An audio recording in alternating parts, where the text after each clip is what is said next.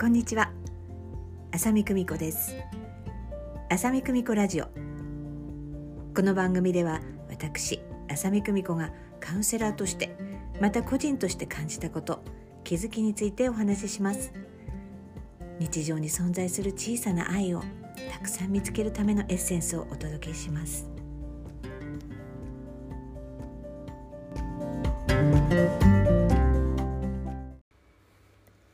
前回直感力とインナーチャイルドの声というテーマでご質問をいただきました方からお礼のメッセージを頂戴しました。ありがとうございます。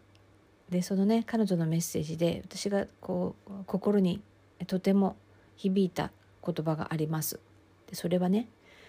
なりたい自分を目指すのではなくそうである自分につながることなんだなと改めて思いましたっていうことなんですね。なりたい自分を目指すんではなくてそうである自分につながるこのフレーズってさまざまな本や雑誌などにも出てきているようなあの言葉だと思うんですがこのね実感を伴った言葉ってすごくやっぱり力があるなっていうふうに感じましたね。考えても考えてもこう分からないようなことでもあると思いますね。あの感覚の世界だったりしますし理屈が必要ない世界っていうような感覚なんですね。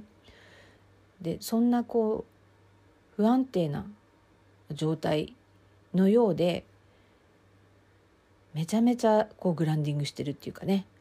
こうどっしりしてる安心感みたいなのを感じる彼女のねその姿やその言葉やそのエネルギーっていうのを感じましたね。そうなのよねこれ何回も何回もねこの感覚につながっていくやっぱりねなんかこのままでいい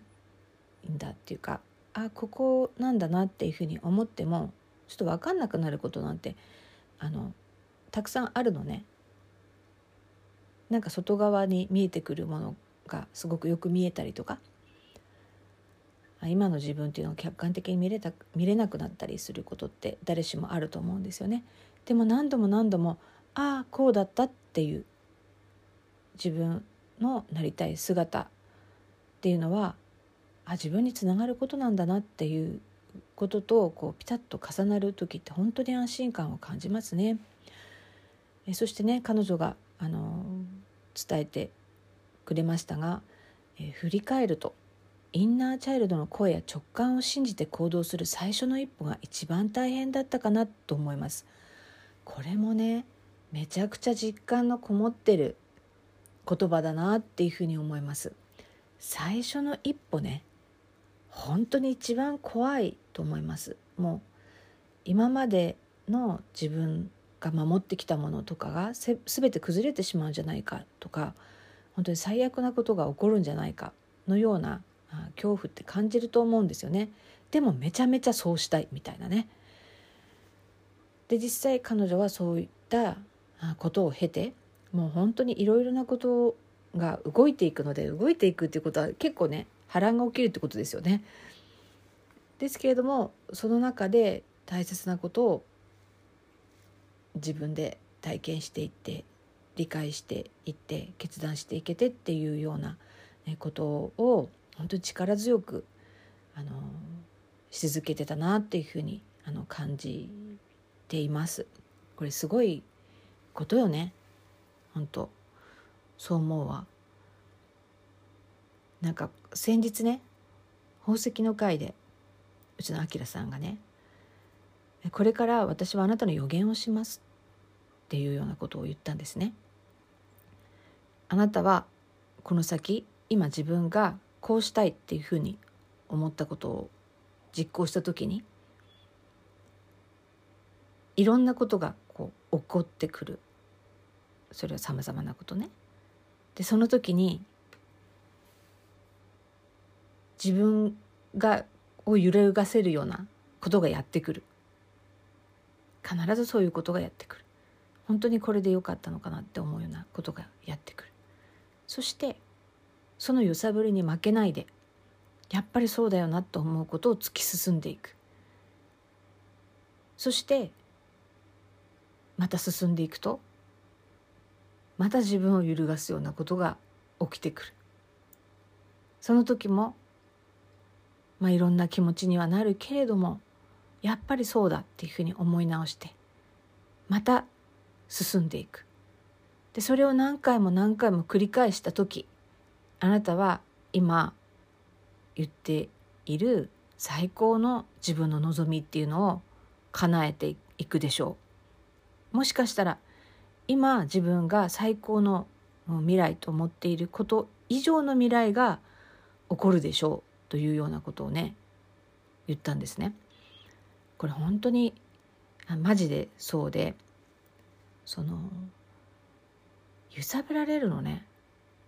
すごい揺さぶられるのあんなに分かったのにみたいなだけどそこで元に戻ろうとする力っていうのはねある種人間のホメオスタシスでもあるからそれ本当に自然なあの反応なんですね。で自然な反応なんだけどそこで客観性を働かせていくっていうことがすごく大切ですね。じゃあ元のような考えだったり行動だったりシチュエーションだったり自分の対処法だったりをした時にどうなるのかっていうようなことをまた自分に問いかけてみるっていうことがすごく大事なんですね。なのでこのご感想をくださった彼女も何度も何度もそんなことがあったと思うんですね。だけどその度にいやいやそうじゃなかったやっぱり自分のインナーチャイルドの声とか直感を信じて行動するぞっていう私にとっての真実っていうのはこれだなっていうものを何度も何度も再選択しているからこそなりたいっていうふうに思ってた自分にすでになってたっていうことを実感されるんだと思うんです。これねよくあのお試しだったり揺さぶりだったりとかっていう言葉がねこれもまたしばしば出てきますけど別に誰もも揺さぶってないで自分が揺さぶってるっていう話なんですけどね。この何度も何度もこの元に戻ろうとする昔成功していた。しかし今やってもきっとそういうふうにこういい感じにはならないだろうなってこう薄々というかかなり明確に分かってるようなことでも過去に戻ろうとするという自分に疑問を投げかけてみる。真実の自分に再度問いかけてみるっていうことってすごく大切かなっていうふうに思います。もちろん私自身もそんな風にしています。で私の場合ねその最初の一歩って何かなって思った時は私がね18歳になって大学進学の時に親を喜ばせる私でいるっていうことをやめるっていったことが私の中では一番最初の一歩だったかなっていうふうに思いますね。まあそこからだもん。もういろいろやらかしまくって。だからそこから始まってもうもう私の責任においてその人生を選択するぞと。もう親の言いなりにはならねえと思ってあの職業選択もそうでしたしそれから結婚もしたりして、まあ、そしてやっと安定したかなと思ったら私はカウンセラーになりたいって言って起業したりとかね、まあ、いろいろあのやってきましたやらかしてきましたけれどもやっぱりね最初の一歩が一番大きかったかなっていうふうに思いますしそれがあったからこそ多分ね次々ね大きくなるんですよねテーマとしてはね。だって大学を選択する。まあそれもすごく大きいですけどそれよりね人生のパートナーをこう、まあ、この人だっていうふうにするっていうことだったり子供を産むっていう決断ってやっぱりもうそれとは比べ物にならないくらいやっぱり大きいことですし次々こう大きくなっていくんですけどでも不思議と恐怖はなくなっていくっていうのがね不思議なところだなっていうふうに思っています。なのでそれをね何度も何度も繰り返していると何か大きな決断の時にやっぱり自分の心に聞いてみようっていうふうにしますしそうやって決断した結果っていうのが自分にとってこううまくいかなかったなっていうような結果になったとしてもなんかそれは私はそうしたかったんだっていうようなことに落ち着いてああすればよかったこうすればよかったって私ほとんどないんですよね。あのもちろんゼロじゃないですよ。でも考えてみたらあの時決断できなかったんだから他の選択は。その時できる最高の決断をしたんだなっていうふうにちゃんと一個一個認めていこうっていうふうにで今だからああすればよかったって思うけどその時はもうできなかったんだからその時できる最善の道を選べたんだっていうふうに思えることが次の勇気にもつながるかななんていうふうにね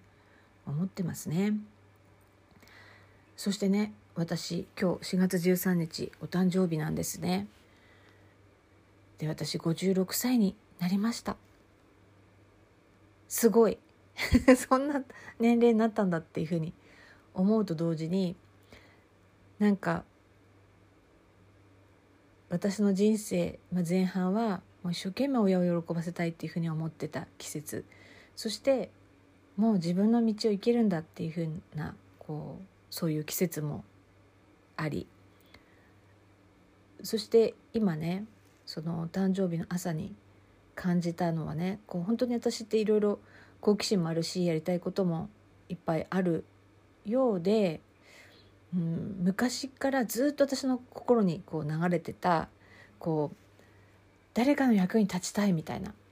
誰かの役に立つんだったらどんなことでも頑張りますみたいなものがずっと流れててこれは小さい頃からそうですし自分の人生を生き始めた時からもうとにかくそれはずっと消えなかったんですね。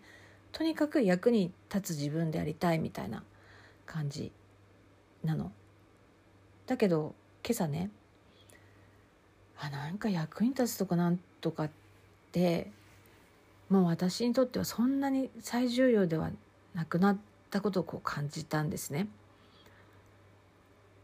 まあ、今は生きている生きてるっていうことだけでいいんだなっていうふうに今朝感じたんですね。多分私が何をしてるっていうことよりも生きてるっていうことでそれでいいんだっていうふうに思えたんですよね。これはね私の中では結構大きなことかななんていうふうにね感じてます。もう本当にねやる気満々の魂なのでなんかこう何かを形にしようとか何か意味のあることをしたいとかなんかそういうことをねすごく大事にしてきて多分これからも流れに沿ってこう自分ができることをしていきたいっていう気持ちはとても満々ですけれどでもやっぱり私は今は生きているっていうことが一番大切なんだなっていうふうに思います。これすごくね私自身の中ではすごく意外で長生きするとか全然興味なかった種類の人間だから生きてる限り役に立ちたい。役に立たないんだったらもうこの世を去ってもいいかなっていうふうに思ってたぐらいだったのに今はなんか生きて存在するっていうことが私にとって一番今大切にしたいことっていうふうに思えたっていうのはかなり大きな私の中の変化かなっていうふうに思っています。人生ねいろんな季節があっていいんですよね。春には春に大切にすることがあるし夏には夏の一番重要なことがあるしっていうような感じでその変化を自分の中で自然に受け止めていく受け入れていくっていうことが心地よい生き方なんだろうなっていうふうに思いますよね。寒ければねコートを着て暑ければ脱ぐっていうような感じでしょうか。でも年を重ねていって、まあ、ある種どんどんこれからこう軽くなっていく気持ちが軽くなっていくっていうのはすごくいいことだなっていうふうに思ってます。だって年取ってさただでさえこういろんなあのいろんな思い出とかねがたくさんあってそれで重かったらさ結構辛いよねと思って。最高に軽やかになってこの世を離れていくっていうのがねまあこれからの私の目標にしようかなっていうふうに思っています。あなたは今ねどの季節を生きておられるでしょうか？なんかそんなお話をね聞くのも私の楽しみです。この仕事を始めてもう今年18年目になっていますがそういうね私とは違ういろんな人生を生きてきた方の話っていうのが私にとってはすごく尊くて興味深いものだなっていうふうに思っております。まだまだ私も生きるっていうことを大切にしながらその自分の心が引きつけられることを味わって探求していきたいなっていうふうに思っています。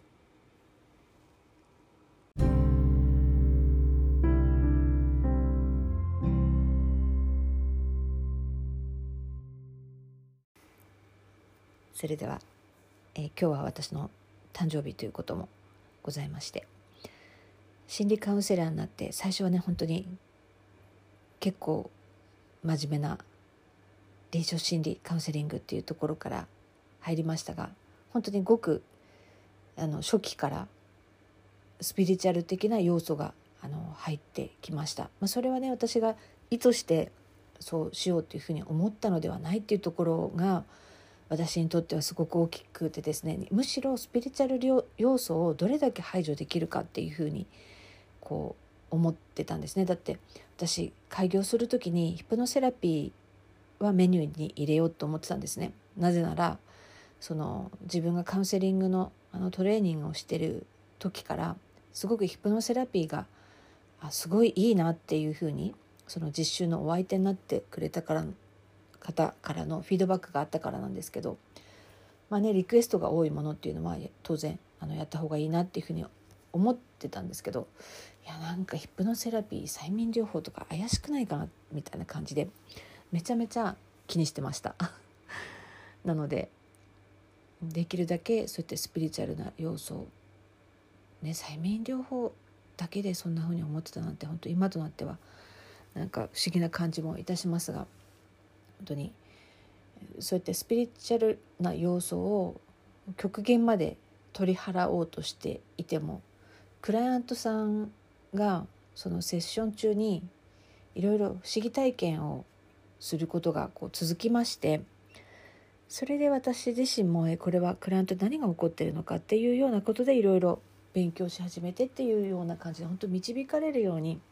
スピリチュアルなことを学んでいきました。まあ、そんなその学びの途中でチャネリングというものに出会うんですね。これ最初は私も本当にめっちゃ弾きながら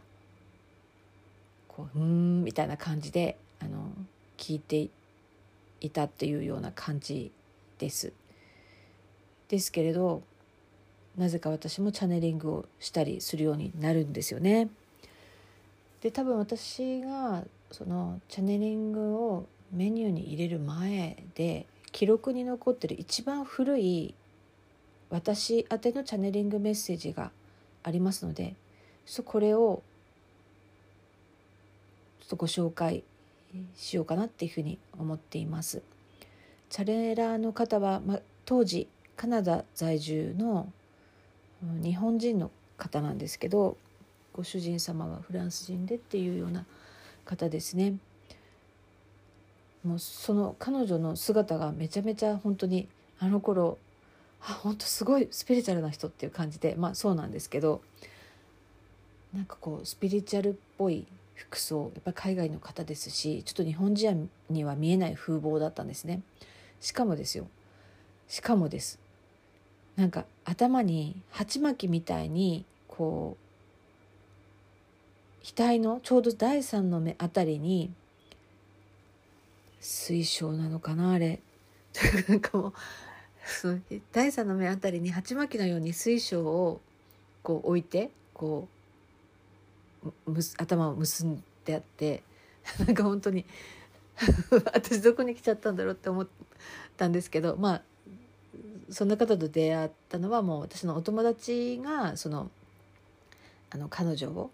あのカナダからお呼びしてワークショップを開くからっていうようなことでそれで私ね九州まで行ったんだよね。その友達が主催するっていうから。でその時にじゃあお一人お一人チャネリングしますみたいな感じになってあそうなんだ。チャネリングされるんだ私みたいな感じで。でその時にあのいただいたあのメッセージです。まあ、その当時は、まあ、このメッセージがこう私にとってどういうことなのかあんまりよくわからない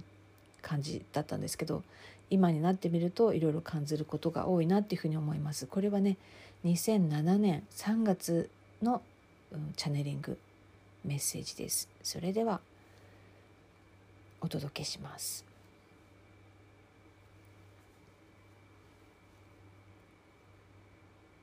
久美子さんについてお話をします。あなたは非常に高いレベルの慈悲の化身としてこの世に降り立っております。観音の化身としてこの世に降り立っています。あなたが夫婦関係の中から築いていくこと、作り出していくこと、それらがこの世界に作り出していけることの基礎となっていきます。慈悲の気持ちとは人を分かろうとする気持ち人に何かをしてあげたいと思う気持ち最高度の愛積極的な愛のことを示します。あなたは夫婦の関係において愛を学んでおります。そしてあなたは非常に高いレベルでこれをマスターしていくこととなるでしょう。あなたはこれらのことを人に伝えていくこととなるでしょう。夫婦の関係性愛の関わりそういったものをたくさんの者たちの夫婦関係を救うため愛情関係を高いものに高めていくためにあなたは力を使っていくでしょう。それによって非常に大きな喜びを作り出していくでしょう。まずあなたが喜びの中に身を浸しそしてそれを見て感じて周りの者たちがあなたから学びたいと感じ感じることとなるでしょう。あなたと私の関わり。私ハニエルとの関わり。それらも非常に大きくクローズアップされ愛と慈悲というものをあなたはさまざまな形で教えていくこととなります。また許しのワークもあなたのワークの中に加えられていくこととなるでしょう。大きな流れの中であなたはその一部となって働いていくこととなるでしょう。神の領域の中であなたは非常に大きく挙げられ慈悲の化身として非常によく知られています。輪廻転生の中でそれらは非常に大きくクローズアップされてきました。そしてこの地上ではあなたがこれらをマスターしそしてそれを地上で現実化するそういった役目を担っておりますあなたにはすでに大きなギフトを持っておりますこのギフトによって天界の者たちと大きくつながりそしてあなたはあなたの仕事を大きくなしていくこととなるでしょう。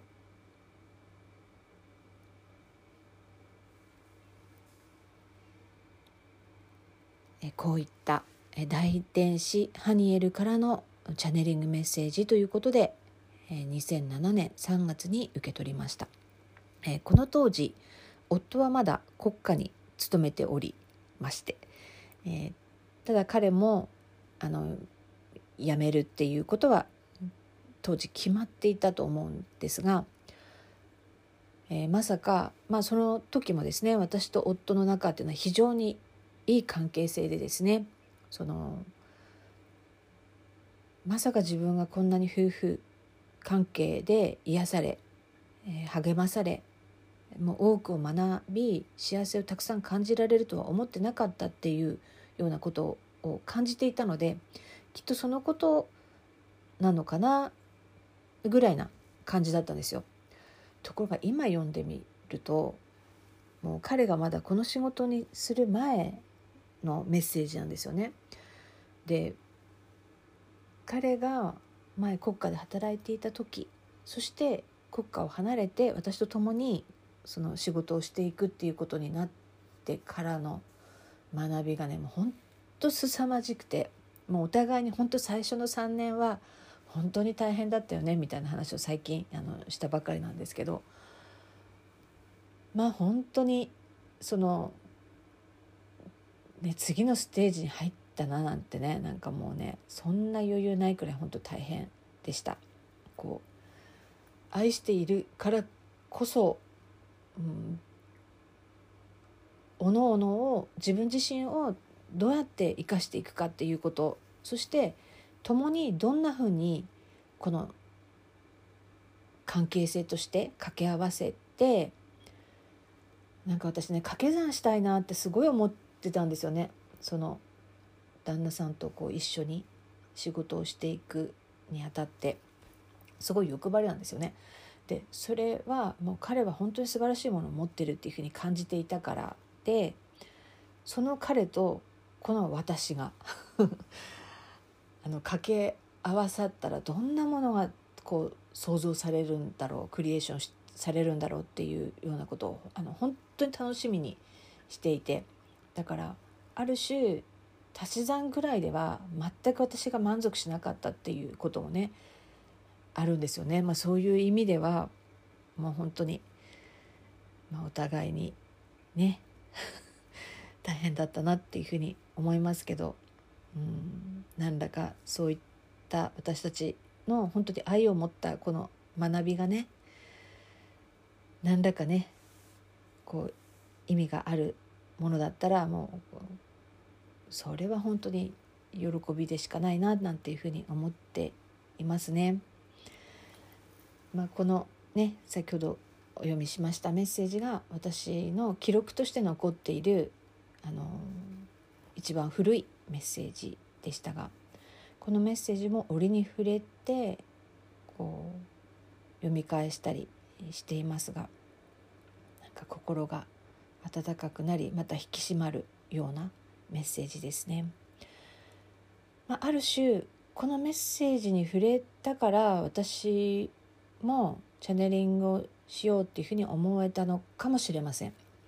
あのそのくらいとてもなん心地のいいエネルギーでしたね。なので私のねチャネリングもねかなりいいと思うんですよマジで。あの私もこう頭を使わない状態といいますかね。本当に。あのチャネリングをしてる状態っていうのもあのとても好きですね。もしねご興味ある方あのぜひね体験してみ、えー、てくださいということで今日はね私の過去を振り返るということで2007年3月にえー、大天使ハニエルからいただいたチャネリングメッセージを皆さんにシェアさせていただきました。